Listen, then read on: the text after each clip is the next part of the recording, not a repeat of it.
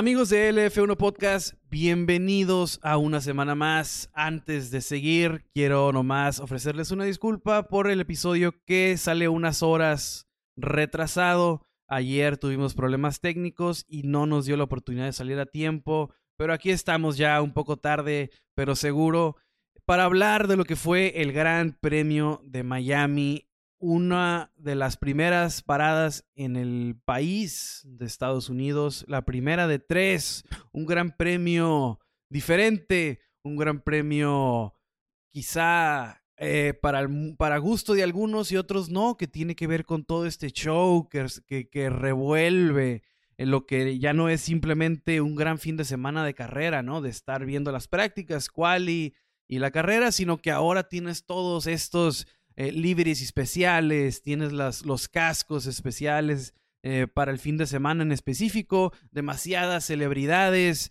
ah, es, es demasiadas cosas en uno. Mucha gente le, le, agrada mucho esto, estar viendo a, sus, a su actor favorito, a su jugador favorito, estar cerca, ¿no? De los monoplazas, es como un combo. Y para otros, pues no es un plato tan agradable de digerir, ¿no? Muchos simplemente quieren ver la carrera, quieren ver a sus pilotos, sus monoplazas, y que, se, y que entre la acción. Entonces, pues es, es un gran premio diferente, tiene un poco de todo para cualquier gusto.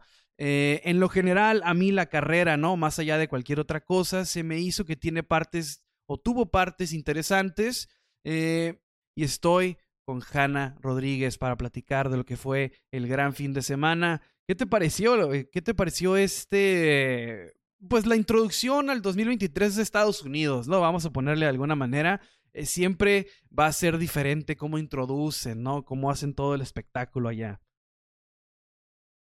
Y pues sí, gran fin de semana realmente del espectáculo, como decíamos, todo lo que te ponen especial. Yo creo que la Fórmula 1 se esmera mucho en, en que como público y como espectadores como que te metas, ¿no? Ay, sí, el fin de semana de Miami y todo esto. Eh, como decíamos, no todos los eh, personajes, y digo personajes porque algunos son actores, cantantes, este, de, de, de todo hay ahí, deportistas también de, de otras áreas. Eh, sin embargo, creo que en lo personal, si bien no me parece mal, a mí sí me gusta, por ejemplo, ver los cascos y todo esto, me parece demasiado lo que hacen realmente para lo que fue el evento, ¿no? Tal vimos la presentación que tenían en los pilotos, ¿no? y justamente mi hermana, saben, yo tengo una hermana, y a ella le gusta mucho eh, la NFL. Y me dice, o sea, los, los gringos a todo le quieren meter la NFL, ¿no? Entonces, sí, justamente nos hicieron una entrada similar con, con las porristas y este, y los fueguitos artificiales. Yo no sé si era tan necesario que si ya ha sucedido en otras carreras. Eh, pues incluso algunos no estaban como tan contentos con esto, ¿no? Los pilotos lo veían como mero una obligación, pero no porque estuvieran eh, muy contentos con este tipo de, de, introducción. Y al final fue tanta el boom que crean con esto, pero la carrera, si bien no fue una carrera mala, no fue una gran carrera, no es una carrera que nos haya tenido emocionados al borde del sillón como otras. Sí tuvo sus momentitos, pero la verdad es que la carrera fue una carrera normal, con muchos puntos que para mí podríamos destacar. Exactamente, ¿no? La carrera en sí, claro que tuvo el atractivo principal de ver a los Red Bull, ¿no? Eso fue el como la cereza en el pastel de todo esto que viene siendo el Gran Premio de Miami, pero en general sí las emociones un poco cortas, ¿no? Pero platicando este todavía de lo que es el Gran Premio de Miami, claro, ¿no? Esta introducción no no no me creo que es la segunda vez que lo hacen, si no me equivoco el segundo año consecutivo, ¿no? Que los introducen de alguna manera diferente. No sé si es la misma estrategia, pero sí se hace como algo diferente en el Gran Premio de Miami. Ah, bien lo dices, ¿no? Algunos pilotos eh, en contra, se podría decir la mayoría, Lando Norris, George Russell, Fernando Alonso. Ah, se me pasa quizá otro, creo que fue Charles Leclerc quien no estuvo tan de acuerdo. El único que fue que tuvo comentarios positivos acerca de esto este, fue Lewis Hamilton quien eh, habló de que hay que hacer algo diferente, hay que hacer algo divertido y por qué no hacer este tipo de introducciones para, para convivir más con la gente. Y es completamente respetable, ¿no? Eh, la opinión de Lewis Hamilton, si a él le gusta, si él está de acuerdo, pues precisamente para esto lo hace, ¿no? A mucha gente estoy seguro que también le gustó. Eh, la otra parte es que quizás sí es un poco exagerado, ¿no? los cohetes, fuegos artificiales, el gritar el nombre, ah, los pilotos saliendo caminando un poco confundidos, como que, pues es que no, no, son, no son pilotos, no son deportistas de, de, Estados Unidos, ¿no? Que no están acostumbrados a todo ese deslumbre, a, a fuegos artificiales, tu nombre. En, en, en todos lados y, y, que todo mundo... Entonces salieron un poco como extrañados, como que no sabían bien si, si, si brincar o saludar y, y, el único que salió pues con la actitud se podría decir, ¿no? Fue evidentemente Lewis Hamilton, algo que me llamó la atención y no sé si no sé si todos los que nos escuchen estén de acuerdo, fue algo que mencionó Fernando Alonso que dice que no sé si, si van a hacer algo así que debería ser en todos los grandes premios y no nomás en Miami porque los fans de Miami no son necesariamente más especiales que los fans en Mónaco o en España o en, en México o donde quieras, ¿no? Que donde no se haga este tipo de, de espectáculo. entonces, pues diferente. Uh, no, es, no es necesariamente para todos este, este, ¿cómo se puede decir? Este show, estas, todo lo que, todo lo que rodea, ¿no? A lo que ya no simplemente es un gran premio, ¿no? Sino que es una fiesta total, es, son semanas de anticipación al gran premio y pues, no sé, no sé, digo, lo que le diría a Fernando Alonso, si se te hace exagerado Miami, espérate Las Vegas, ¿no? ahí sí va a estar, ahí sí va a estar de locos, ahí sí va a estar de locos.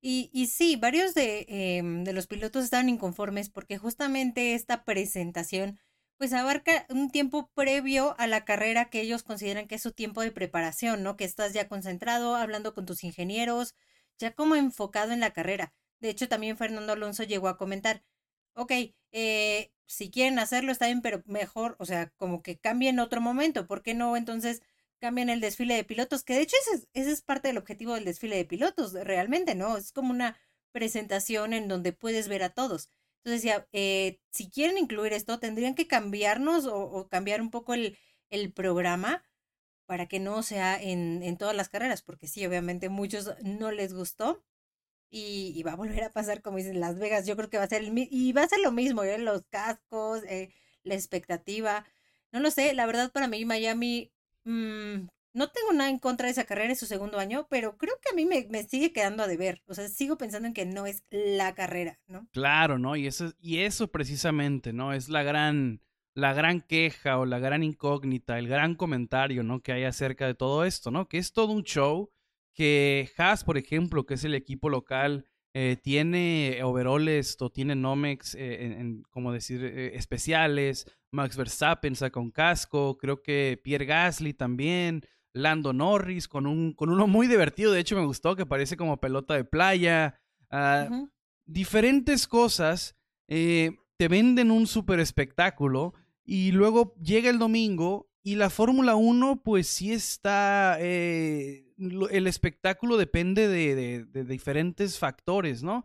Eh, eh, depende de que los Red Bull eh, decidan este, pelear entre ellos, depende de que los Mercedes, los Ferrari nos den un, gran espectáculo y a veces no se cumplen todas estas cosas, ¿no? Esta vez pudimos ver o, presenciamos que los dos Red Bull sí en cierta manera se pusieron en pista el uno contra el otro, pero ya en situaciones en las que la verdad sabíamos que Checo no iba a tener muchas posibilidades de defender, entonces no fue como que una gran pelea, ¿no? Simplemente fue eh, que por fin se nos hizo ver que Red Bull no, no pusiera órdenes de equipo, no hiciera estrategias raras, ¿no? Para hacerlos que no se topen el uno contra el otro.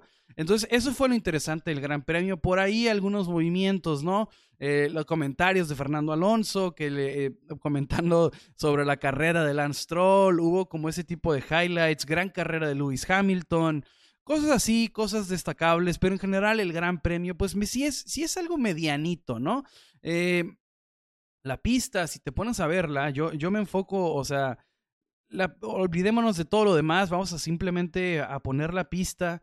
Eh, es una pista un poco, no, no, quiero decir difícil, pero no se presta a tanto, no es, no es una recta de un kilómetro y medio, ¿no? Donde se vayan a hacer rebases seguros ahí. Entonces es un, es un reto también y eso recorta también el espectáculo de los rebases y cosas estas porque pues los pilotos no tienen tantas oportunidades de, de, elaborar o de trabajar en un rebase cuando van atrás del, del otro piloto porque las para, para empezar reducen las zonas de DRS por 75 metros en la primera y en la segunda, entonces esto también afecta el espectáculo. Y es algo contradictorio, ¿no? Con todo lo demás, porque nos vendes show, show y show, y luego le quitas también a los pilotos la posibilidad de estar rebasando el uno al otro. Entonces, pues, diferente. Ah, es el primero de tres. Les digo, si se les hizo demasiado, no, no se me, no se me, este, no se me enojen mucho porque espérense a ver cómo va a estar Las Vegas, ¿no? ¿Te acuerdas, Hanna, de aquel casco que tenía Sebastián Vettel en Singapur? Que tenía lucecita, las lucecitas y todo eso. Estoy seguro que algo, creo que, yo creo por regla no se puede, pero estoy seguro que algo así sacarán algunos pilotos, ¿no? Algún, este, algo que, que se les permitirá hacer porque es en Las Vegas. Y no sé si te parezca que es adecuado, pero con todo este show que hay en, que hay en Miami, con todas estas celebridades y por ahí vimos a Martin Brundle, ¿no? Más, más preocupado por hacerle una pregunta a Brad Pitt que por hacerle una pregunta a cualquier otro piloto. Eh, no sé si se, te haga adecuado que, por ejemplo, un sprint race, que es precisamente lo que te quiere vender, más espectáculo, más, más show, pues ponerlo en una pista como esta, ¿no? Si le estás generando tanto, tanta anticipación, un sprint race creo que quedaría precisamente en un gran premio como el de Miami, porque pues es, el, es la finalidad del sprint race, ¿no? O por lo menos es como lo percibo yo, que es entretenimiento en viernes, sábado y domingo. Entonces, algo así creo yo se prestaría para el Gran Premio de Miami. De hecho, em, mi amiga Diana Romero, ella es oficial de pista, eh, y ella estuvo eh, este fin de semana y justamente por ahí eh, compartimos, de hecho, en estos días un video en donde están los, los de Porsche Super Cup y está pasando el, el auto de Leclerc, ¿no? Entonces ella explicaba que un poquito como, o sea, que allá como que hacían un poco las cosas diferente, vamos a ponerlo así, pero ¿por qué las hacían diferente? Porque si es que si no hay actividad, o sea, eso se muere, ¿no? O sea, como si no ven algo en pista, o sea, es como si desaparece la gente, se pone desértico y todo esto, ¿no? Entonces, eh, sí, creo que sería eh, interesante una propuesta para el fin de semana, porque creo que sí, ¿no? Le, hace falta un poquito de, de, acción. Agreguemos esto los neumáticos que son interminables, ¿no? O sea, todo, todo esto. Y yo no, no veo mal, o sea, para mí no veo mal que haya alguna celebridad, pero creo que es un exceso, ¿no? Es un exceso eh, y como dices, o sea, se pierde la parte tanto de, del enfoque que es el previo de carrera, porque estás viendo este, a los pilotos, por cierto, por ahí nada más, digo, así, yo sé que a ti te gusta este tipo de noticias, rumores, pero dicen por ahí que este, Lewis Hamilton andaba con Shakira en un restaurante. ¿Qué? Y ya los están, ya los están, ya saben que la gente no se tarda, ¿no? En empezar a inventar, entonces ya, ya como que. No ya los están uniendo, ¿no? Ya, ya si se, no se dio el de Taylor Swift y Fernando, bueno, ya, ya hay otro. Ahora entiendo tanto Rolex de Lewis Hamilton, ¿no?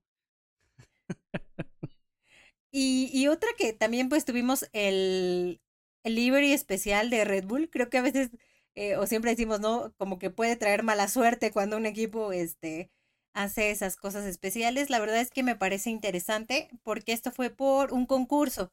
Este diseño fue un concurso que eh, lo ganó una diseñadora argentina. Eh, entonces es por eso que veíamos, ¿no? Justamente estas ondas en, en, una coloración como turquesa, rosa, morado, con toque de palmera, así medio extraño. Y, creo que se veía bien, ya sabemos que Red Bull no iba a cambiar tanto, se veía bonito. Y justamente ella eh, decía que el objetivo de su diseño es cómo seguir el viento, ¿no? O sea, pensando en aerodinámica, cómo fluye el viento en el auto.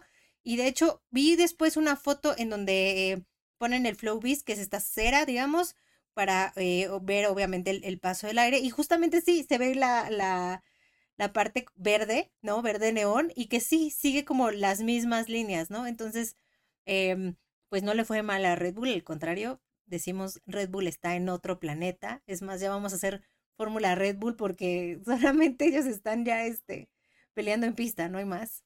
Interesante, ¿no? Porque a un equipo que de hecho al principio del año se le exige como un poquito de creatividad, es a Red Bull, ¿no? Porque tiene con el mismo livery ya, ya, ya quién sabe cuántos años. Entonces, pues es entretenido, ¿no? También que, que nos pongan este, este diseño, que ponen a gente, a, jóvenes, ¿no? Qué bueno que Red Bull tenga iniciativas, ¿no? Así para, para incentivar jóvenes a que, a que entren a este mundo y pues, y, e interesante lo que mencionas, ¿no? Que, que el livery, que, que las siluetas estas de, de color como turquesa o, como rosa neón, algo así, eh, pues acorde a cómo fluye el aire, ¿no? Del monoplaza. Y esos colores muy a lo Miami, ¿no? Porque he visto también equipos de básquetbol y de béisbol que a veces también tienen uniformes especiales y tienen estos dos colores, ¿no? Muy, muy típicos de los equipos de Miami. Entonces, pues sí, ¿no? Todo, todo acorde, ¿no? Todo, todo girando alrededor de lo que es esta carrera. Eh, vimos por ahí hasta programas especiales, ¿no? Vimos ahí a Ricciardo aventándose a la alberca, bueno, ¿cuál alberca? Aventándose un lago con Yuki, a la playa, alberca, no sé qué era, aventándose con Yuki. Uh, o Connie Gasly, creo que jugaron golf, también Alex Albon, hicieron videos. Eh, digo, es un super show, ¿no? en lo que si algo sabe hacer Estados Unidos es un, es un gran espectáculo. El problema aquí es que la carrera en sí, pues a veces no queda, ¿no? No está a la altura de todo esto que están haciendo o quizá no sea necesario, ¿no? También podría ser otra manera de verlo, hacer todo esto, como dije hace rato, ¿no? Eh, alguien en, que, en el que yo, el que estuve viendo por ahí era, era a Martin Brundle, ¿no? Que se me hace raro, ¿no? no o a veces no entiendo esa necesidad de ir a preguntarle algo a Serena Williams o a, o a, Roger. Bueno, con Roger Federer hubo, un ahí como un, algo especial pasó, ¿no? Fue Roger Federer, Jackie Stewart, hasta el mismo George Russell se metió para que no, hey, aguanta, es, es, es, Jackie Stewart, ¿no? O sea, no me lo quiera sacar de la zona Oye, eso Hasta pena me dio, ¿no? Así de, háganse para allá, señor. A ver, o sea, si sabes con quién estás hablando, ¿no? Sí sabes, si tienes. No reconoces los pantalones, los esos clásicos que siempre trae la, la gorrita esta, no sé cómo, boina se llama, lo que, lo que siempre usa. Sí. Entonces, pues óyeme, ¿no? Si alguien tiene permiso de entrar a cualquier zona sin gafete, pues es este señor y me lo quieren sacar, entonces, pues viene ahí por George, ¿no? Que entra a poner orden y dice, a ver, a ver, fíjate a quién estás queriendo sacar de aquí. Entonces, pues digo, situaciones como esas, ¿no? Si, se, simple, solamente se dan en grandes premios como, como estos, ¿no?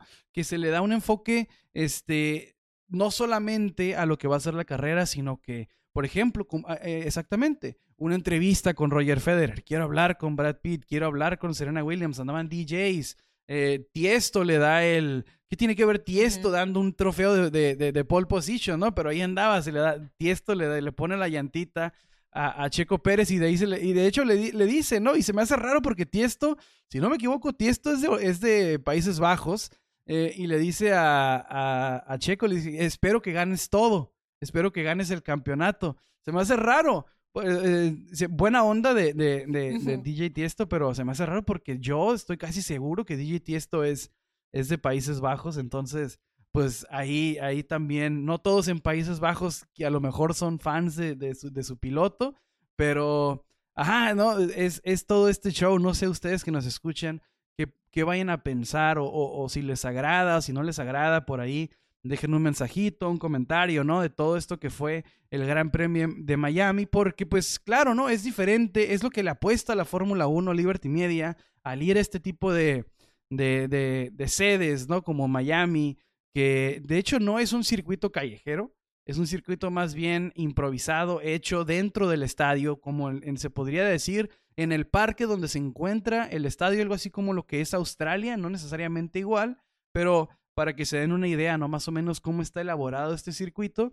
Entonces, pues interesante todo esto, ¿no? O sea, es Estados Unidos, es a lo que va la Fórmula 1. Yo con lo que me quedo, o lo que podría, o, lo que, o lo que, lo que te dije hace ratito es, creo que el sprint race le vendría bien a esto. Y más con lo que me dices, ¿no? Que te dice tu amiga, eh, de que si no pones algo inmediatamente, se muere el espectáculo, la gente se va, ¿no? Como que el, el, la atención que tiene la gente hacia, la, hacia lo que es la, el automovilismo, la carrera se pierde muy rápido, entonces tienes que mantenerlo, tienes que mantener el enfoque.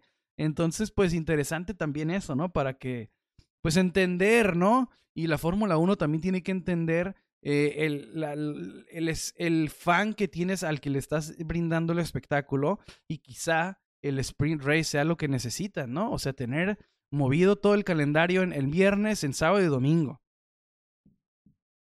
Y algo que apenas vi, en, ahora sí que en este día, que yo digo, bueno, quiere decir que ah, todavía falta algo, porque eh, se hace el comparativo, también hubo NASCAR este fin de semana, se hace el comparativo tanto de espectadores, de rating, de, de todo esto eh, entre NASCAR y el Gran Premio de Miami.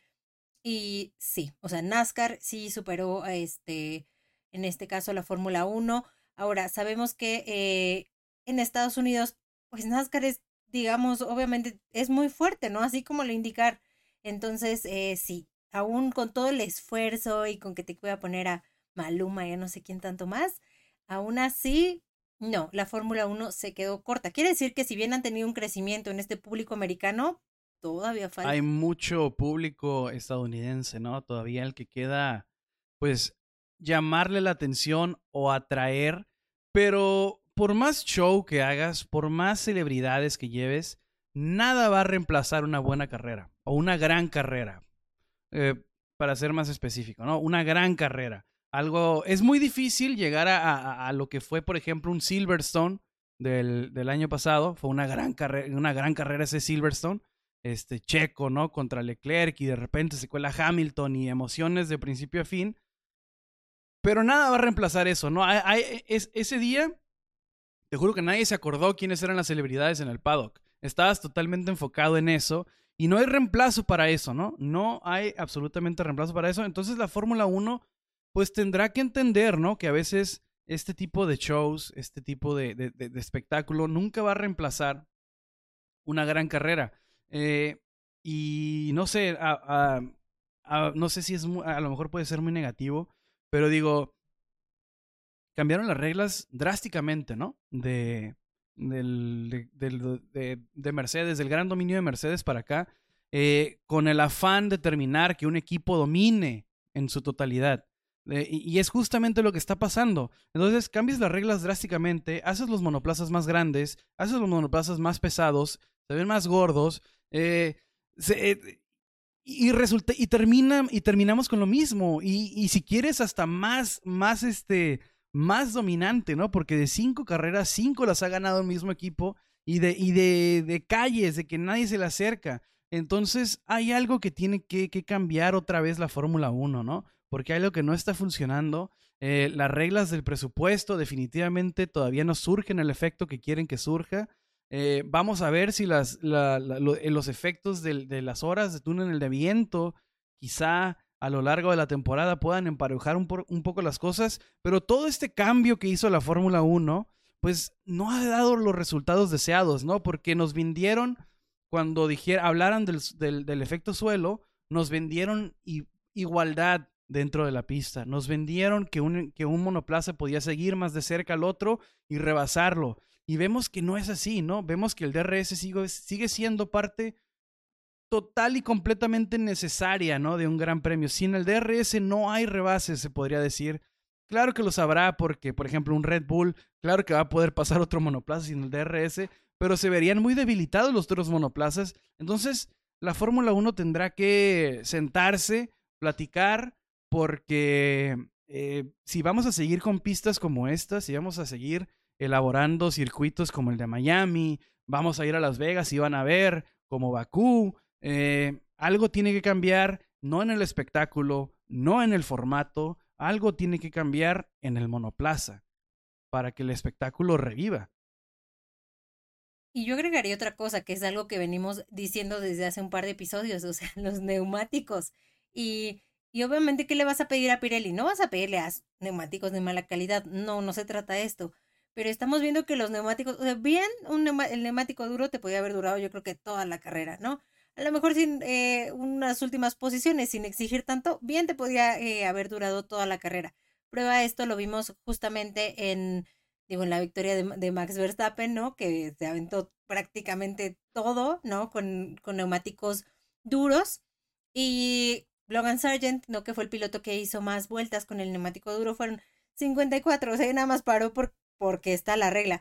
Aquí podríamos pensar en, ok, no vamos a hacer neumáticos de mala calidad, estoy de acuerdo por seguridad de todos. Entonces, tal vez hasta puedes hacer un juego de esto que ya es algo que se viene, ¿no? Que, por ejemplo, en clasificación o de, eh, ahora vas a utilizar estos neumáticos. Mm, pues entonces tal vez alguna propuesta sí se puede crear para carrera, o sea, tal vez que no sea solamente una detención, no lo sé, porque, o sea, es eh, igual, ¿no? O sea, bien Pirelli porque creo que ha mejorado en esto, pero a la vez sí, o sea, lo pones en duda porque realmente, o sea, te duran una eternidad, ¿no? Y prueba esto lo vimos con, con Verstappen, que se llevó la victoria, una victoria muy merecida, pero es lo mismo que hablamos la vez pasada, los neumáticos. Exactamente, ¿no? Los neumáticos siguen siendo tema y seguirán siendo tema, ¿no? A lo mejor el cambio no va a ser este tan pronto como lo esperamos, pero alguna luz al final al final del túnel podría ser esa convocatoria, ¿no? Que lanza la FIA eh,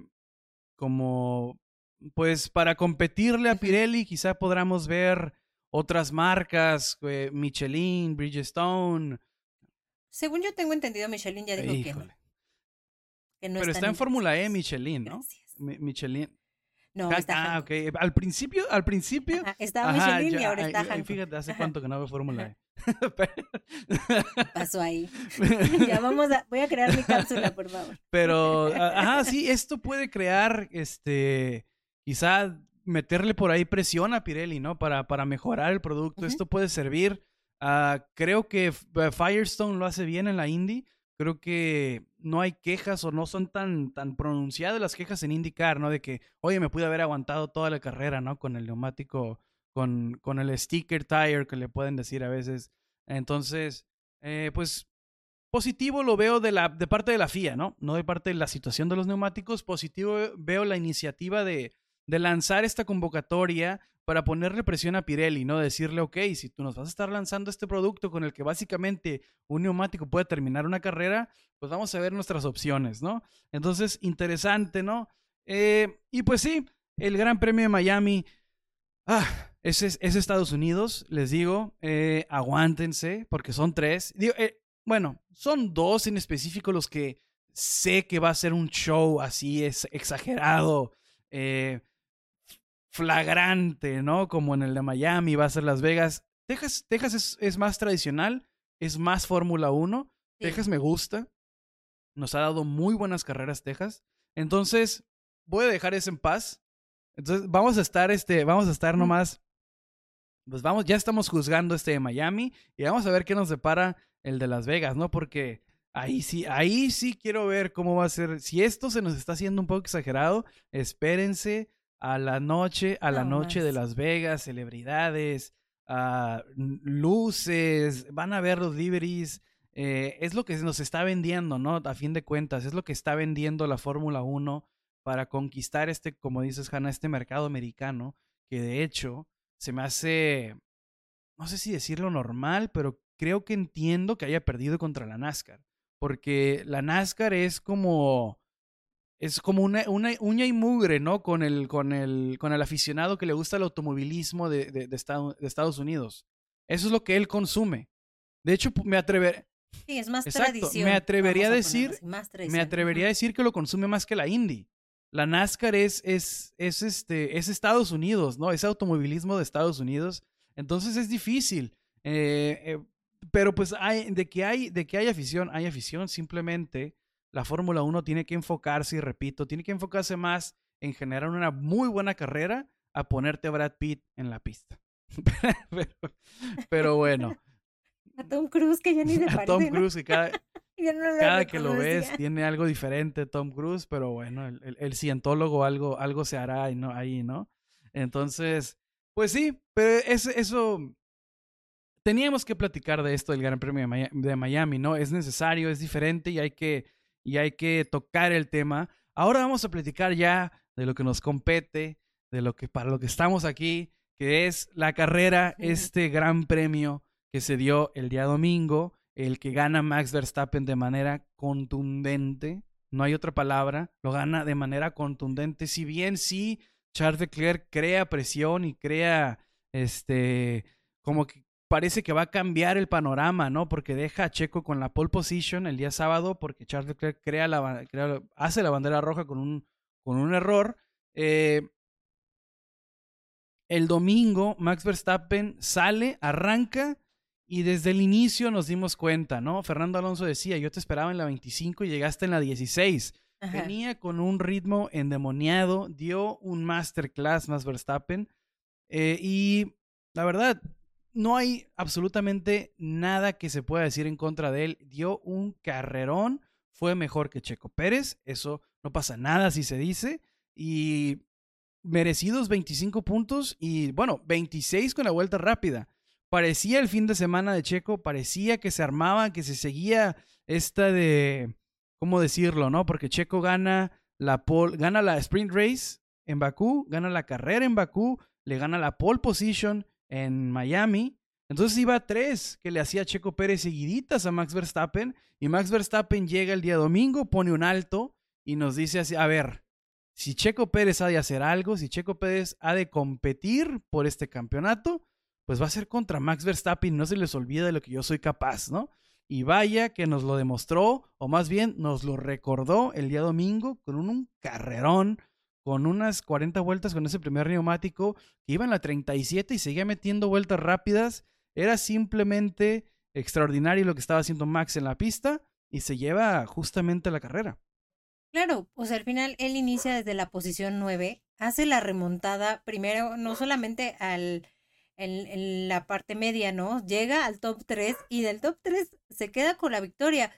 Sí, ¿no? O sea, aquí eh, justamente cuando decían, bueno, ¿por qué uno y el otro? Bueno, sí, mm, el equipo opta por dos estrategias diferentes, que eso es un poco lo que he leído, ¿no? Como la crítica, ¿no? De por qué eligieron, porque ambos estaban en condiciones distintas. Max tenía que eh, pasar a varios pilotos, ¿no? Y Checo estaba al frente y Checo tenía que defender su posición, ¿no? Que la primera posición, lo cual lo cumplió. Entonces, sí, no, definitivamente aquí yo digo fue la carrera de Red Bull porque estaba Max, ¿no? Estaba Max, terminó Checo a 5 segundos de diferencia y de ahí, o sea, Fernando Alonso quedó a 26 segundos de la punta, o sea, estaba en otra en otra carrera. De hecho, él decía, ¿no? Como que a veces la, carrera se me hace este como que, como que tranquilona, ¿no? Y eso que fue uno de los que nos dio como batallas en, en pista, más, y todavía le daba tiempo de fijarse qué estaba haciendo Stroll, no, no.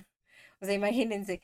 Eh, pero bueno, sí, definitivamente hay que reconocer que Max eh, no la va a poner fácil, ¿no? Sea quien sea, no la va a poner fácil, ya lo vimos. Ya lo vimos justamente hace un par de años con Lewis Hamilton, ya un, campeón consolidado, multicampeón del mundo, le dio batalla. Entonces, claro que él va, va a estar dando batalla. No por un fin de semana complicado quiere decir que está derrotado. No, o sea, él está ahí y prueba esto, pues fue la carrera que nos dio, una muy buena carrera. Exactamente, ¿no? Max Verstappen nos, nos, nos, nos, recuerda, ¿no? Que es, que es un fuera de serie, que es uno de los, es un talento generacional eh, y hace y maneja de manera increíble, ¿no? Como dices, es, es, a mí se me hizo obvia la estrategia que manejan con los dos. Creo que Max Verstappen al iniciar de más atrás necesitaba iniciar con el neumático duro, tratar de extender y ganar, ¿no? Al entrar a pit con el, con el famoso undercut. O, eh, a mí se me hace obvio. Lo mismo con, con Checo Pérez. Lo mismo con Checo, porque Checo tenía que separarse de Fernando, tenía que separarse de Carlos y crear un gap para cuando entre Max al pit en la vuelta 40, él tener un colchón para cuando Max entre con neumáticos más fresco. Para mí es totalmente obvio, ¿no? O sea, no, no, no veo por qué. O sea, claro, la gente ya, como se dice, ¿no? Con el periódico del lunes, pues claro, ves cómo le fue a Checo y dices, ay, hubiera iniciado con los, con los duros, ¿no? Qué mal, qué mala estrategia. Pero en el momento nadie se quejó, nadie dijo, ay, ¿por qué Checo está iniciando con los medios? O sea, era lo obvio, era lo que todos esperábamos que hiciera, ¿no? Que se separara de Fernando, cosa que no pudo hacer, y después que generara el, el, gap suficiente, la separación suficiente para aguantar el, ataque de Max Verstappen al final de la carrera. No sucede así, entonces pues ya salimos, ¿no? A quejarnos, ¿no? De que, ah, mala estrategia y cuánta cosa. Pero no lo veo yo definitivamente así. Creo que fueron las dos estrategias correctas. Simplemente una no funcionó como esperábamos. y tenemos que tragarnos esa pastilla, ¿no? O sea, simplemente la estrategia no, no funcionó y siguen más carreras, siguen más oportunidades de emparejarse, siguen más oportunidades de, cambiar las cosas. Entonces, no hay que también estar queriendo encontrarle una explicación para defender al piloto de casa, ¿no? En todas las que le va mal. No, no, no fue así. Y de hecho, eh, la detención de Checo, ¿no? Que fue por la 20 más o menos, estaba dentro de, eh, recordemos que Pirelli nos hace unas propuestas de estrategias cada carrera. Entonces, la primera ventana de, la detención inicial estaba entre la 17 y la 20. Checo, digamos que estaba cumpliendo esa, esa, esa ventana que nos marca Pirelli. De hecho, muy curiosamente es que Pirelli en todas sus propuestas te marcaba iniciar con medios, ¿no? Y hacer otro par de juegos. Y bueno, Max eh, inició con duros, le sentó bien, no fue así hasta el final. Y claro, obviamente se, aquí la vez pasada decíamos, no sabes que si tienes a Max atrás ya es cuidado, ¿no? Y ahora sí aplicó, porque obviamente ya ambos no tenían eh, el mismo, eh, el mismo neumático con la misma cantidad de vueltas. Entonces, obviamente era, era lo que iba a suceder, ¿no? Que, que ya Verstappen lo pasó. Y la verdad lo pasó Digo, fue una pasada limpia, yo creo que Checo sabía, ¿no? No podía resistir ya más, o sea, qué tanto, ¿no? Sí, a lo mejor un poquito ahí de que, que le hace como que no te dejo pasar tan fácil, pero realmente creo que sabía en qué posición estaba, tampoco te ibas a arriesgar o ibas a arriesgar un resultado, que creo que esta cordialidad en algún punto puede que se termine porque ahorita sí van tres victorias max, dos checo y el campeonato está muy, muy temprano, ¿no? Pero ¿qué va a pasar en unas cuantas carreras cuando se empiece a cerrar, cuando los resultados ya empiecen como a, a crear este un poco más de polémica? Esta cordialidad probablemente se, se va, este, se va a acabar.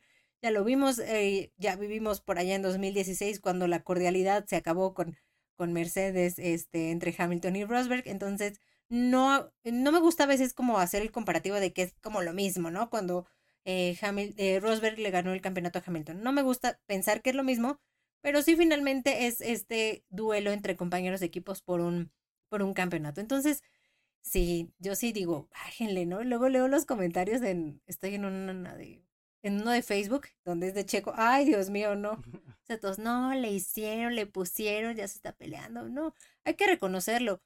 Checo le está haciendo bien y estás peleando con un bicampeón del mundo. Creo que está, está al nivel, ¿no? Yo justamente preguntaba a alguien, a ver, dime qué otro piloto de la parrilla te podría ofrecer tal vez todo lo que te ofrece Checo en, en patrocinios, en eh, experiencia en pista, o sea, en muchas cosas. No sé si alguien esté justamente en ese nivel. Y también hay que, hay que ser Checo no es ningún tonto. Creo que también estamos eh, menospreciando la influencia que tiene Checo sobre sus propias estrategias. O sea, Checo también entendió que la estrategia que se miraba obvia, que lo dijo Pirelli, lo dijo Red Bull y lo dijo él y todos acordaron e iniciaron con esa, con esa estrategia porque al inicio era lo que todos pensábamos que era lo más, lo más congruente, ¿no? Inicia con los medios, sepárate que no te gane, por ejemplo, Alonso, o sea, si inicias con los duros, pues obviamente va a tener más agarre Alonso y Sainz y te van a complicar la salida y se te puede complicar de una manera diferente la carrera. Entonces era lo más obvio. Eh, que iniciara de esa manera. Y creo que Checo lo sabía, todos de alguna manera lo sabíamos. Entonces me extraña, ¿no? Que ahora sí, ya con el resultado que vimos que no funcionó, era como que, ay, hubieras iniciado con los duros. O sea, por favor, ¿no? O sea, creo que también es, es, una falta de respeto a Checo que también tiene, tiene su palabra, ¿no? Su decisión sobre la estrategia, claro, ¿no? Que le van a decir, esta es la ideal y con esta nos vamos, pero estoy, estoy completamente seguro que si Checo se pone de caprichoso, hubiera iniciado, si él lo miraba de la manera que más ideal, hubiera iniciado hasta con los suaves, pero como él estuvo de acuerdo con eso, entonces también inicia así. Entonces, digo, no es un plan malévolo de Red Bull para perjudicar a Sergio Pérez, ¿no? La estrategia era la que dijo Pirelli que era la, que era la mejor, ¿no? Entonces, digo, no, no, hay que, hay que hay que ver más allá, ¿no? De, planes eh, de conspiraciones o de, cosas así. También hay que darle su crédito a Max, que lo hizo de manera eh, fenomenal. Eh, Checo peleó, Checo no le salió. Entonces, pues no pasa nada, ¿no? O sea, es, es, es normal, no todas las carreras van a ir, van a salir a tu manera. Estás compitiendo, como dices, contra un bicampeón del mundo y cosas van a salir mal. el nombre del juego aquí se llama constancia. Y es siempre estar detrás, siempre estar, o no, detrás, ¿no? quizás escuche feo, siempre hay que estar al par y aprovechar todo lo que te pueda, lo que puedas agarrar, ¿no? Entonces, digo, esta vez no fue a su manera. Victoria número 38 de Max Verstappen se queda o iguala a Sebastián Vettel, ¿no? Como el más exitoso de la escudería. ¿Es escudería o es equipo? Escudería se me hace como que estoy hablando de Ferrari. no, digamos está apropiado. y qué curioso, ¿no? Como, y acuérdense, ¿no? Los que eh, llevan más años en la Fórmula 1. Acuérdense cuando hace unos años que veíamos a Checo y yo creo que el sueño o lo que anhelábamos era que quedara en los puntos, ¿no? Que, que, que entrar en la zona de puntos ya a un podio era como, uff, ¿no? Algo, algo que, este, soñado, que sabíamos que no iba a llegar. Y ahorita, pues estamos hablando de que o sea, podios de realmente en las cinco carreras solamente no, no se quedó en uno, ¿no? Ha estado ahí, Max también. Ambos forman una dupla muy exitosa, creo, y justamente este hemos repasado, ¿no?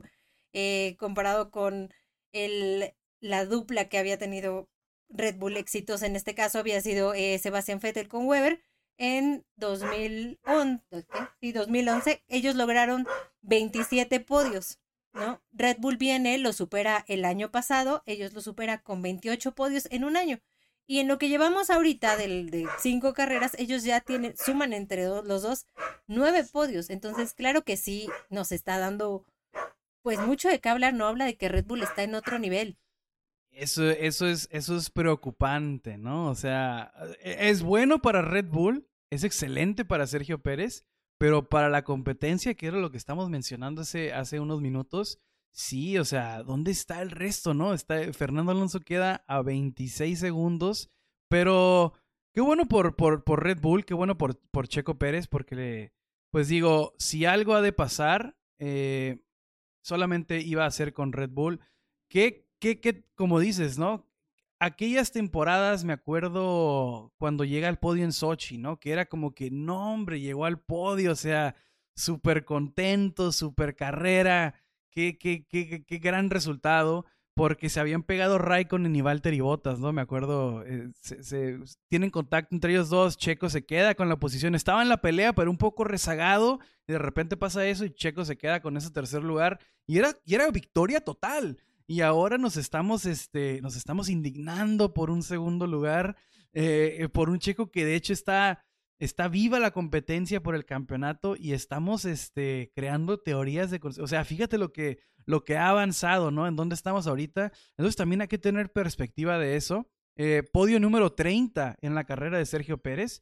creo que está, está cerca ya del récord de, de, ¿cómo se llama? El piloto colombiano. Ah, Juan Pablo, Montoya, Juan Pablo Montoya, otro, otro gran piloto latinoamericano.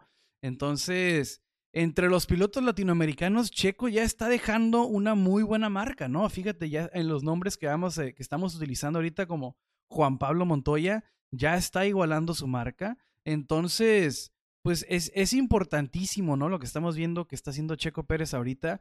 Eh, sí, no, esta carrera de Miami definitivamente no fue su mejor este, demostración dentro de la pista.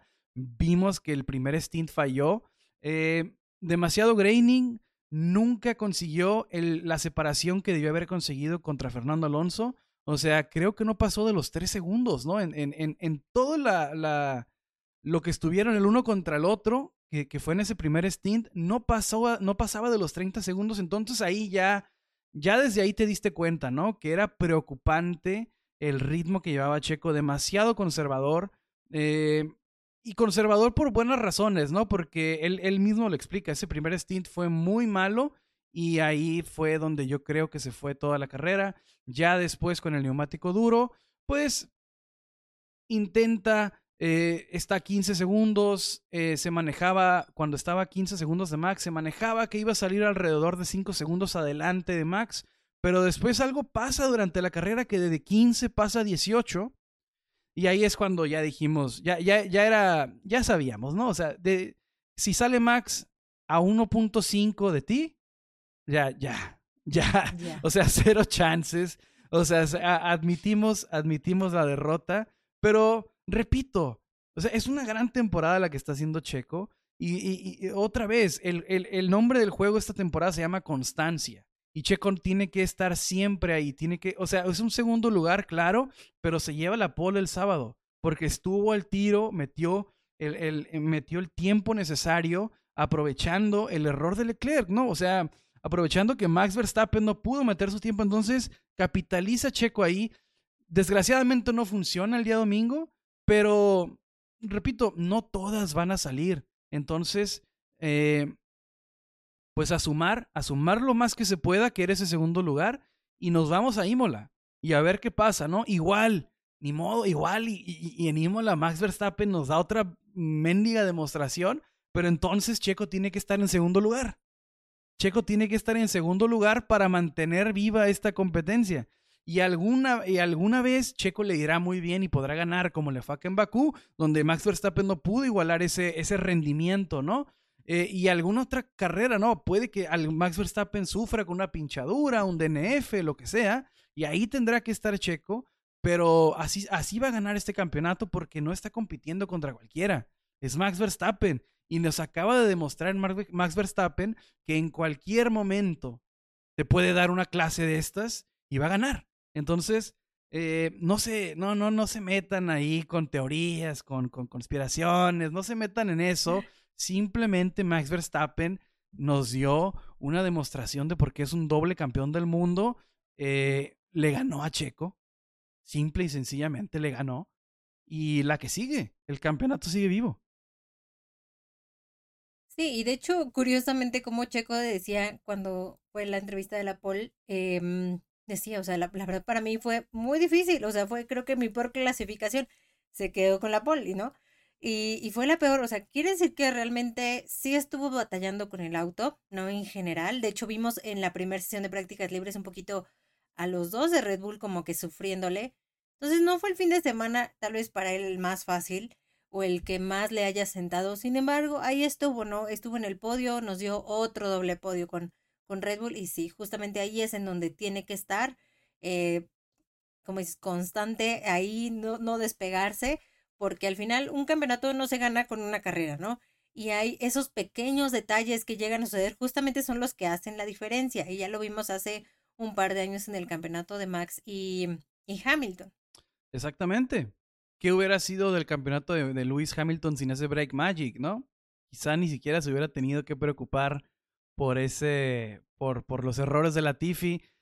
Pero, repito, la constancia es lo que habrá de, definir si Checo ah, va a ser algo importante esta temporada, ¿no? Y creo que hasta un segundo lugar sería histórico, pero claro, ahorita no estamos pensando en el segundo, ahorita estamos pensando por, no solamente por Checo, ¿no? Hasta como aficionados por el, por el bien de la Fórmula 1, el que haya algo que se esté peleando, ¿no? Porque el de constructores, creo que ahorita ya van más de 100 puntos de diferencia, está totalmente definido ya ahorita hasta con cinco carreras, ¿no? O sea, ya te puedes imaginar un panorama en el que definitivamente el de constructores ya no se pelea mucho, por lo menos en el tope. Eh, entonces, la competencia real es esta que tenemos de los de, interna, ¿no? En los Red Bull. Entonces, no solamente ni siquiera por Checo, ¿no? Sino por la competencia en general de la Fórmula 1. Ojalá que los dos este, empujen y los dos se les dé las cosas para mantener algo vivo y algo por qué competir este año, ¿no? Porque sí, la diferencia con los de Red Bull es demasiada como para que no haya entretenimiento interno. Entonces, por el bien de todos, ojalá que, que, este, que, que, Red Bull, que Checo, que Max nos sigan regalando carreras donde se den eh, los unos contra unos, que sea limpio. Me gustó la manera en la que se encuentran. Eh, inteligente de Checo, inteligente el, el, el, poner una defensa, como dices, ¿no? En la que ya sabíamos. Ya, ya, hasta él mismo en el radio, ¿no? Pregunta que si estaba batallando Max, ¿no? Pregunta, ¿is he struggling? como sabiendo, ¿no? De que si, si no, si no, si no estás struggling, pues ya sabías que te, iba, te, iban a rebasar. Entonces, pues hasta Checo, hasta Checo lo sabía, ¿no? Entonces, eh, inteligente el, el, poner una defensa que se vea ahí honorosa, pero ya sabiendo que te van a rebasar. Eh, y eso mantiene el, eh, o más bien, evita para el futuro que se vengan esas órdenes de equipo, ¿no? El haber sobredefendido una posición tan débil quizá pudo haber creado problemas innecesarios. Quizá la defensa real, como dices, Hannah, entonces la, la defensa real tendrá que ser en la 15, en la 16, en la fecha 17, ¿no? Cuando estén mucho más cerrados o separados los puntos y tengas que sumar de a fuerzas, entonces ahí sí tienes que arriesgarlas, ahí sí tienes que, arriesgar todo. Ahorita todavía está todo muy compacto, 119 contra 105. Todo se define, la diferencia es de una carrera, ¿no? Es mínima. La diferencia es de un mal resultado. Entonces, inteligente eh, Checo al no, al no hacer una defensa muy elaborada, eh, en, aceptar que, que, no se iba a ganar, sumar lo más que se pueda y dejar que Max Verstappen gane. Y bueno, no dejar, ¿no? O sea, abrirte, hacerte un lado y que Max Verstappen siga con su camino porque venía, venía endemoniado. Y sí, justamente eh, ahorita que hablábamos de los eh, 30 podios de Checo, que era, pues también hay que reconocerlo, de estos 30, 20 son con Red Bull en 2021 fueron 5, en 2022 11 y en 2023 llevamos 4, ¿no? Yo creo que a este ritmo y si sigue así, incluso va a superar los dos años, ¿no? Y justamente eh, me preguntaban hace rato el, peso de Checo, ¿no? Y yo, ah, pues aproximadamente tanto, les decía como unos 63, eh, prox, este, y algo que yo he notado, eh, y digo, lo he notado porque lo he visto en vivo y todo, es cómo hasta su preparación física ha cambiado, ¿no? O sea, físicamente, el, primer año que estuve en Red Bull lo veía como más flaquito, ¿no? Y ahorita si lo vemos en las transmisiones y todo esto, se ve obviamente eh, todo el trabajo que está haciendo, ¿no? O sea, yo creo que él está dando su, su máximo, es su sueño, él lo dijo, ¿no? Su sueño era ganar el campeonato y, yo lo he escuchado de él. Entonces, pues no sé qué vaya a suceder, pero está haciendo o lo que debería hacer es estar ahí, ¿no? O sea, estar luchando y estar haciendo todo lo que esté, eh, que esté en sus manos. Porque sí, una diferencia que hay entre Max y él es que él es padre de familia. Y tiene tres hijos, él es muy consciente de esto. Yo lo he escuchado de, de propia voz de Checo, él es consciente de esto. Entonces, yo creo que por eso está dando como todo y esperemos que así siga ese todo en lo que resta de la temporada. Exactamente, ¿no? O sea, la vida de Checo también tiene otras prioridades, ¿no?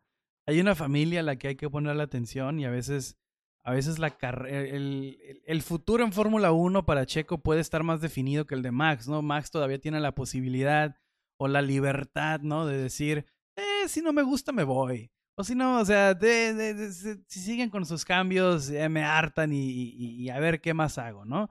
Y Checo ya tiene toda una trayectoria y tiene, y tiene que, tiene que poner su, su enfoque en orden, ¿no? O sea, tiene que crear tiempo también, ¿no? Para enfocarse, para darlo todo y también tiene que crear tiempo para atender otros asuntos. Pero bueno, eso, eso, ya, es, eso ya es problema de Checo. Eso ya, eso ya, eso ya, exactamente, ¿no? eso tú manéjalo. Entonces...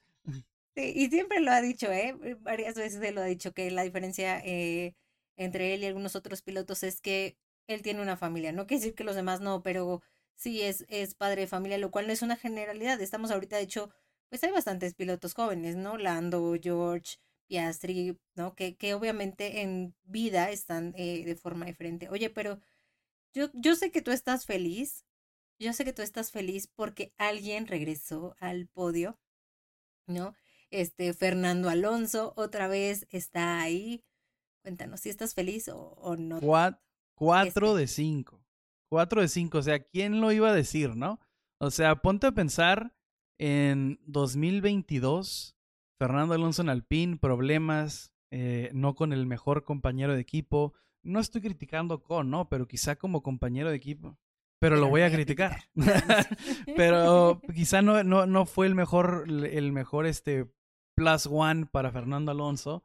Eh, y luego se decide irse a Aston Martin, ¿no? Y, y dices, no, pues vamos de mal en peor. La verdad, esa fue la opinión general. Nadie pensaba que un equipo sotanero de repente iba a hacer que reviviera alguien que ya tenía muchos años, ¿no? Que, que, que de, de, Ferrari sale y una vez que sale de Ferrari viene este, pues la verdad, iba a decir altibajos, no, no son altibajos, todo iba en caída libre, o sea, sale de Ferrari, Eh, viene esta, esta estos años de, de, McLaren Honda que la verdad nunca funcionaron.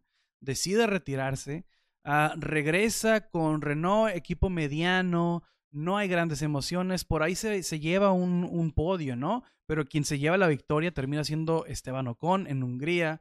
Eh, altibajos en Renault. Había situaciones alegres, pero sabíamos que no era un equipo que, que estaba a la cosecha de pues, prácticamente de nada. Y de repente llega 2023 y vemos este monstruo que revive. Fernando Alonso, cuatro podios de cinco carreras. O sea, by Stroll. Está haciendo las cosas bien Stroll, no es por criticarlo, pero hay una diferencia abismal, ¿no? Está haciendo las cosas increíbles Fernando Alonso, está reviviendo eh, una afición que ya, de hecho, estaba, lo estaba despidiendo, ¿no? O sea, muchos sí tenían muchas esperanzas en él, en, en, Aston Martin y que el que algo pasara, pero era como más, era, era más esperanza que, que algo concreto. Y ahorita que lo estamos viendo, ¿no? Cuatro de cinco, está la cosecha de que se peguen entre los dos Red Bull o se les pinche algo y sabe que puede llegar a esa 33. Cada vez está oliendo un poco más. Pero la verdad sí, ¿no? Qué, qué, qué chingón, qué bueno que, que, que, Fernando Alonso le esté yendo bien. Que sean cuatro, repito, cuatro de cinco, ¿no? Cinco carreras, cuatro podios de Fernando Alonso. Se me afigura a ese. Eh, no sé si Ferrari y Mercedes vayan a agarrar la onda con este, en, en, más, más en el calendario europeo, ya cuando vamos a la sección europea, que vienen más actualizaciones, que se ponen mejor los equipos. Eh, pero quizá pueda ser una temporada como esas donde era Hamilton Bottas Max. Hamilton, mm, Hamilton Bottas Max, ¿no? Que se puede repetir y se pueden dar esto, esta, esta repetición de podios porque la verdad, Aston Martin, lo que sea de cada quien, eh, muchas críticas ha recibido Lawrence Stroll a lo largo de los años. Una de las principales es tener este contrato vitalicio para su hijo, pero hizo las cosas bien. Y, y, y, al decir las cosas bien, es, ok, okay sí, eh, puede que se le digan, el puede que sea el Red Bull verde, no lo sé, no sé qué tanta información tengan, es, ciertas características son obvias, pero también para eso se necesita hacer las cosas bien, ¿no? Se necesita contratar a la gente adecuada, que tenga la información necesaria para hacer el monoplaza y que rinda. Entonces, un aplauso para Lawrence Stroll, está haciendo las cosas bien, ojalá lo mantenga Ojalá, ojalá sigan, sigan dándose esos buenos resultados, porque eh, no sé cuánto más nos quede de Fernando Alonso. Tiene, eh, corrígeme, Hanna, ¿tiene 38? ¿O cuántos tiene ella? ¿41? Mm, no, sí, 41, ¿verdad? 41 años, 41 años.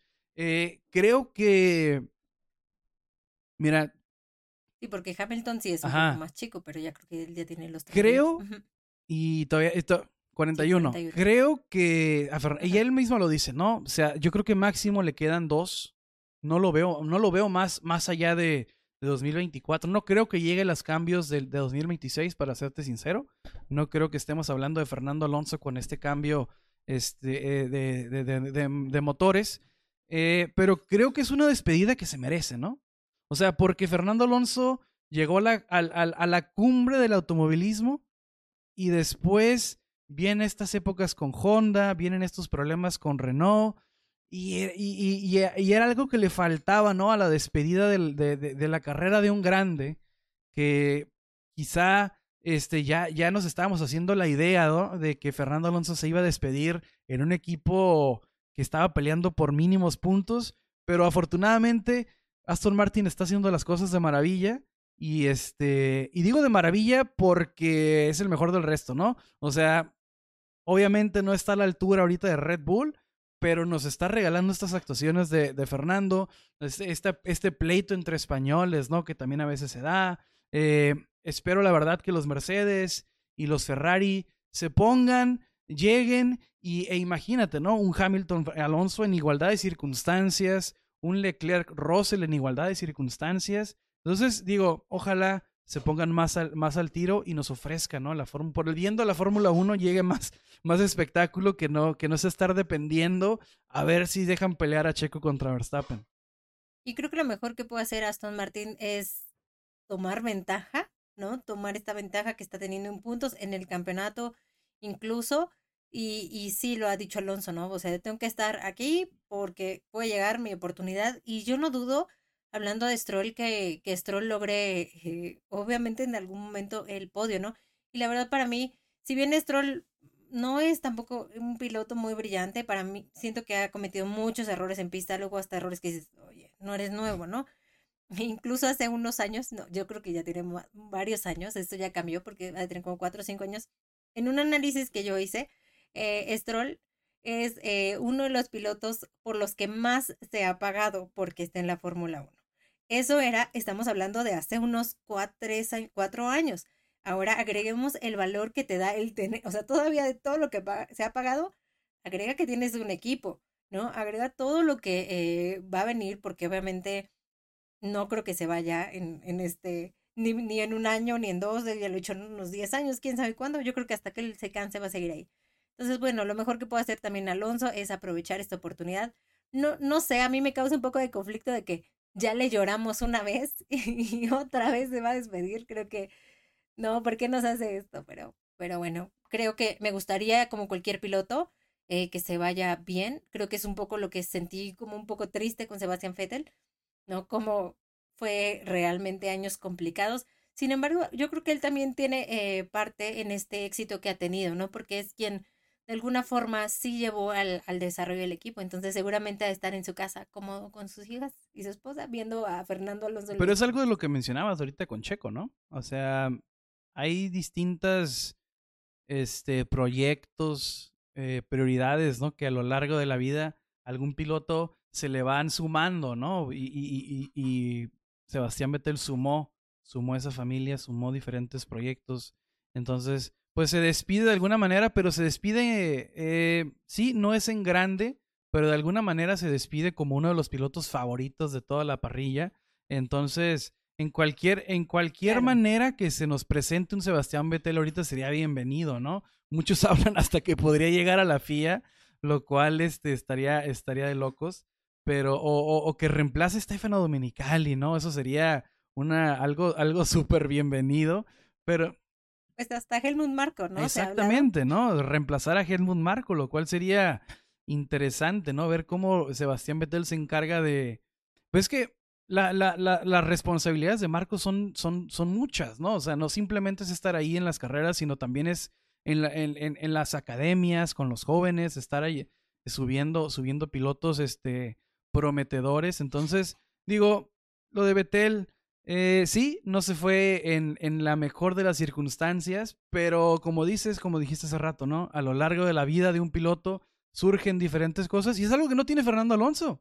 De hecho, está soltero ahorita, no tiene ninguna, no tiene ninguna preocupación. Su única preocupación es ir por esa 33, lo cual estoy totalmente de acuerdo. Entonces, digo, a lo mejor hasta la relación estaba en el camino de la 33 y tuvo que pausarla un momento. Entonces, para que vean el enfoque de Fernando Alonso, ¿no? No tengo ninguna prueba, pero ninguna duda tampoco de que eso es la razón. Sí, yo creo que sí, no, no tengo, este, como dicen, no tengo pruebas este, ni dudas, pero yo creo que sí va a llegar eh, ese podio, yo espero. Este es el año que podría suceder realmente, o sea, si lo vemos en resultados, en, en el desempeño del auto, creo que este es el año en que puede suceder. Y sí, ¿no? Aprovechar los, los últimos años. Yo lo que veía con Fettel era ya en sus últimos tiempos, más bien ya él y la Fórmula 1 ya no eran tan compatibles por sus ideales de vida, por, como dices, la familia, ya todo lo que él estaba promoviendo, ya, ya no iba, ¿no? Y creo que justamente Fernando Alonso pues sigue aquí y creo que tiene obviamente pues un objetivo, ¿no? Que a lo mejor es, no, me fui, regresé y, y la hice, ¿no? La armé en, en un equipo por el que igual nadie apostábamos. Así es, pero bueno, eso es lo de Aston Martin, la verdad, siguen, siguen este, dando resultados buenos. Y en un fin de semana en el que, por ejemplo, las prácticas no se miraba tan, tan, tan certero, ¿no? Tan seguro un, un podio del asturiano, con el, con el error de Leclerc en la clasificación, ahí sí es donde, donde de repente cambian las cosas y termina Fernando Alonso con un podio. Entonces, bien por él. Donde todavía no cuaja todo y es nomás ya como para finalizar esto, es con Ferrari, Hanna. La verdad, ah, algo, algo no termina de cuajar en el equipo. Este, Charles Leclerc, eh, si bien es un talento, sabemos las manos que tiene, hay algo, yo creo que en lo mental todavía no termina de cerrar ahí entre Ferrari con él. Ah, no sé qué está pasando, pero no, no, no, los resultados no van. Eh, y ahora que se necesita, ¿no? Porque pues tienes un equipo que está dando, haciendo las cosas mejores que Ferrari. Ya no tiene el segundo tan en la bolsa. Aston Martin, precisamente de quien estamos hablando, ¿no? Lo está haciendo de mucho mejor manera. Eh, estás también a expensas, ¿no? De que, de que Mercedes de repente por ahí ponga una actualización y te deje también atrás. Eh, y estas son las fechas en las que Ferrari debe de sacar esa cantidad de puntos para asegurarse de que en un futuro no pase nada. Pero falla Leclerc. Eh, esta vez no vamos a decir tanto de Carlos Sainz. Creo que no había mucho que hacer. El Aston Martin definitivamente era más rápido, se notó en la pista y saca un resultado necesario hace las cosas eh, discretas bien, Carlos, pero otra vez, Charles Leclerc, eh, cuando está en el momento, falla una vez más, ¿no? Ha hecho, ha, tenido grandes actuaciones, pero hay situaciones como estas, ¿no? En donde estás peleando por algo importante, donde tu equipo te necesita eh, y vuelve a fallar. Y es otra vez errores, ¿no? Y es errores, errores, errores. Y, y siempre es Charles Leclerc. Entonces, eh, no sé, algo no, algo no, no funciona totalmente ahí. No sé cómo sientas tú el ambiente ahorita en, Ferrari con Charles. Eh, ¿Debería Ferrari hacer algo con él o simplemente dejarlo y que aprenda él solito? La verdad es que es complejo, ¿no? Eh, veo aquí por los dos lados, ¿no? Uno, Ferrari cometiendo los mismos errores del año pasado, neumáticos que no te rinden, que, que no te dan un ritmo de carrera, que puedes generar una vuelta rápida, pero que no puedes mantener esta, esta constancia en, en durante las cincuenta y tantos vueltas o, en la carrera completa, ¿no? Lo vemos, empiezan a perder eh, ritmo, el desempeño no es el, el, mejor.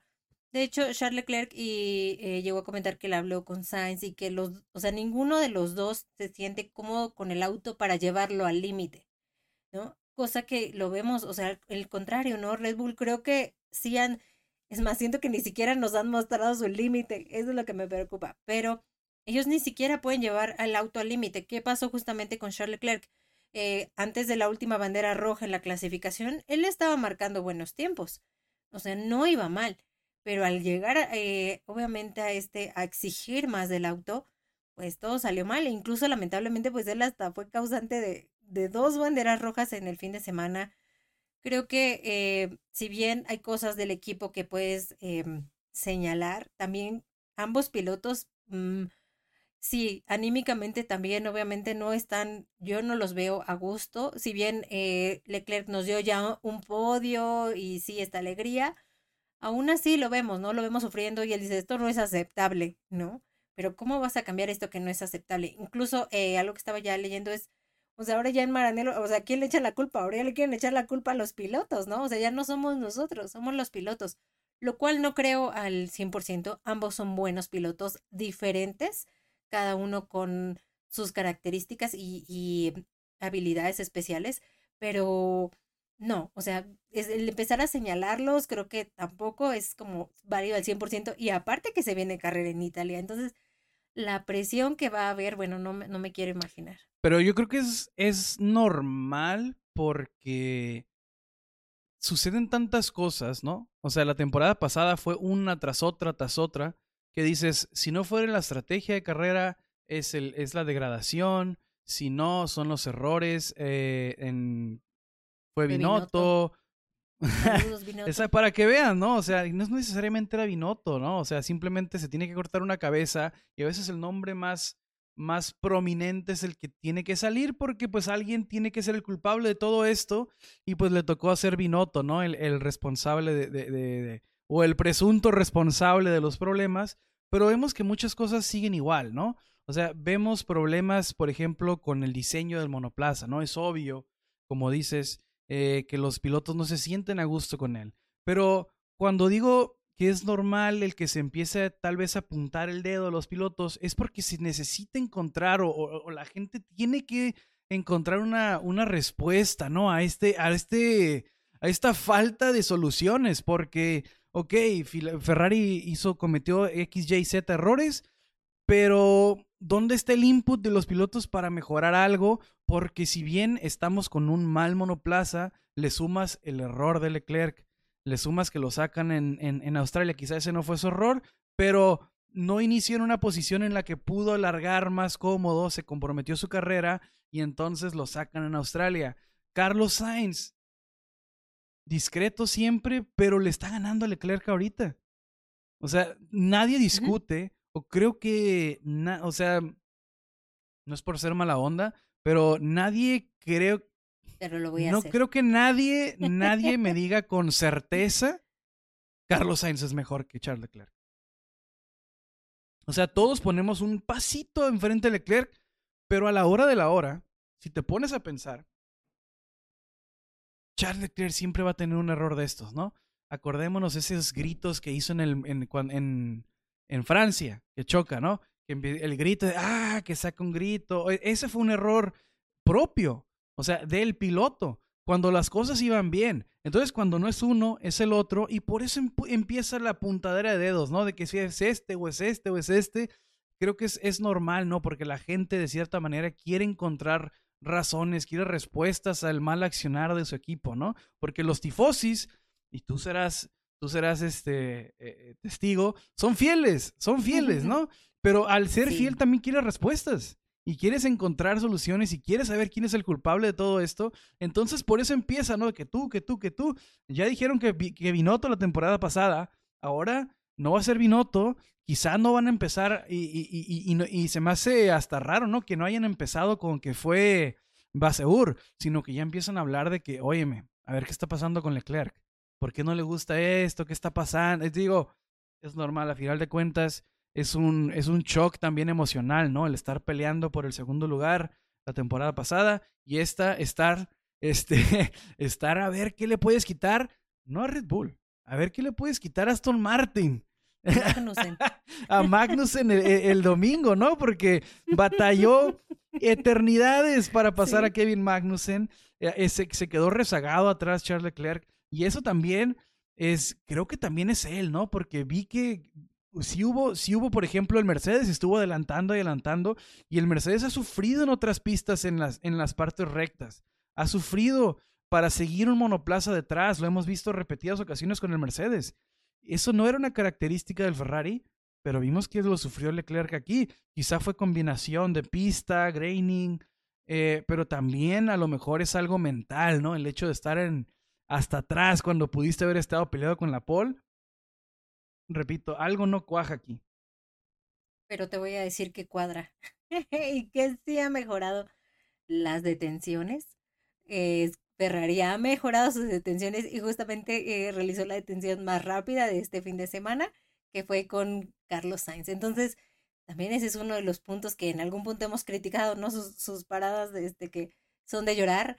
Creo que también ahí en este aspecto sí han tenido mejoras. No es la primera vez en el año que lo logran, entonces, bueno, pues ahí vamos, ¿no? Pasito a pasito, tal vez. Ya, un paso más para el campeonato. Pues sí. Y pues se viene, se viene el, el segmento, por decirlo de alguna manera, se viene el segmento europeo, se viene Imola, se viene este Mónaco, se viene España. Fechas interesantes, fechas donde los equipos le meten este fuertes a, las actualizaciones, ¿no? Aquí es donde se alcanzan a percibir algunos cambios estéticos incluso, ¿no? Ves como algunos monoplazas pueden cambiar estéticamente en pro del performance, ¿no? Entonces, esperemos que aquí alcancemos a ver algunas diferencias. Si no, no, no soy tan optimista en pensar en que van a alcanzar a Red Bull, pero por lo menos quiero ver más pelea entre Ferrari entre Aston Martin entre Mercedes. Entonces, eso, eso es lo que yo, lo que yo espero, ¿no? Con este calendario, eh, o no calendario, con, la, con el segmento europeo que se viene. Pues sí, a ver qué, qué pasa, carreras interesantes, ¿no? Ya Fernando Alonso es uno de los que ya está entusiasmado porque se acerca a su carrera de casa también, ¿no? Con, con Carlos Sainz. Exactamente, ¿no? Y pues bueno, gente, Eh, yo creo que eh, comentarios finales, algo para cerrar el episodio. Sí, que tenemos carrera de indicar este fin de semana, el GMR Grand Prix, eh, que es en el circuito interno del de, Indianapolis Motor Speedway. Ya casi a final de mes es Indy 500, pero ahorita justamente estamos aquí en este fin de semana, tenemos esa carrera. se compone de 85 vueltas y el trazado es de 3.92 kilómetros. El año pasado ganó Colton Herta y pues vamos a ver cómo le va a Pato. Ya sabemos que estamos apoyando a Pato y a Canapino también lo apoyamos. A ver qué tal, ya estaremos hablando la próxima semana. Así es, ¿no? Interesante semana en vísperas de las 500 de Indianápolis. Entonces, vamos a ver cómo le va al buen Pato. Vamos a ver también, como dices, ¿no? A ver, a ver, Juncos Racing, cómo le va con, con Canapino. Eh, Colton Herta gana, eh, pero fue una carrera súper interesante con la lluvia, ¿no? Eh, por ahí un inicio, un inicio súper trabado. Eh, creo que Pato termina por dar dos trompos. Groyan se estrelló contra alguien. Eh, un derrape también súper intenso de Colton Herta. Fue un carrerón, la verdad, el año pasado. Entonces hay que estar atentos al GMR en Indianápolis, el circuito alterno. entonces, este va a ser este domingo que viene, ¿no? Que es 13 o, 13 o 14. Este 3, 14, ¿no? Ya, ni sé, ya no sabemos a qué día vivimos. Sí, 14, 14, 14. de mayo, Indianápolis, no se lo pierdan. Eh, y ahí estaremos comentando al respecto, ¿no? Pero bueno, gente, para no alargar más este episodio, nos despedimos. Aquí lo cerramos. Ya saben, sigan a Hanna en redes sociales, arroba Hanna-Rod. Síganla también, todo lo que escribe antes y después de los, de los grandes premios en Chica Racing eh, arroba chicas racing, ¿no? Encuéntrenlas en, encuéntrenlas en Instagram, encuéntrenlas también en Twitter, arroba chicas racing. Eh, nada, sigan mis tonterías, todo lo que, mis rants, ¿no? Mis, mis quejas, y si me quieren, si me quieren leer, lo que pongo en Twitter, arroba Jorge R, guion bajo R. Eh, Síganos en Instagram, Twitter, Facebook, arroba LF1Podcast. Ya saben, nos pueden escuchar todas las semanas, todos los días en su plataforma favorita, Spotify, Apple, Google, Amazon Music. Nada, gente, muchas gracias por escucharnos una semana más. Nos vemos para platicar de lo que pasa en Indianápolis y después de eso, para platicar lo que pase en Imola. Hasta luego. Bye. Bye, bye.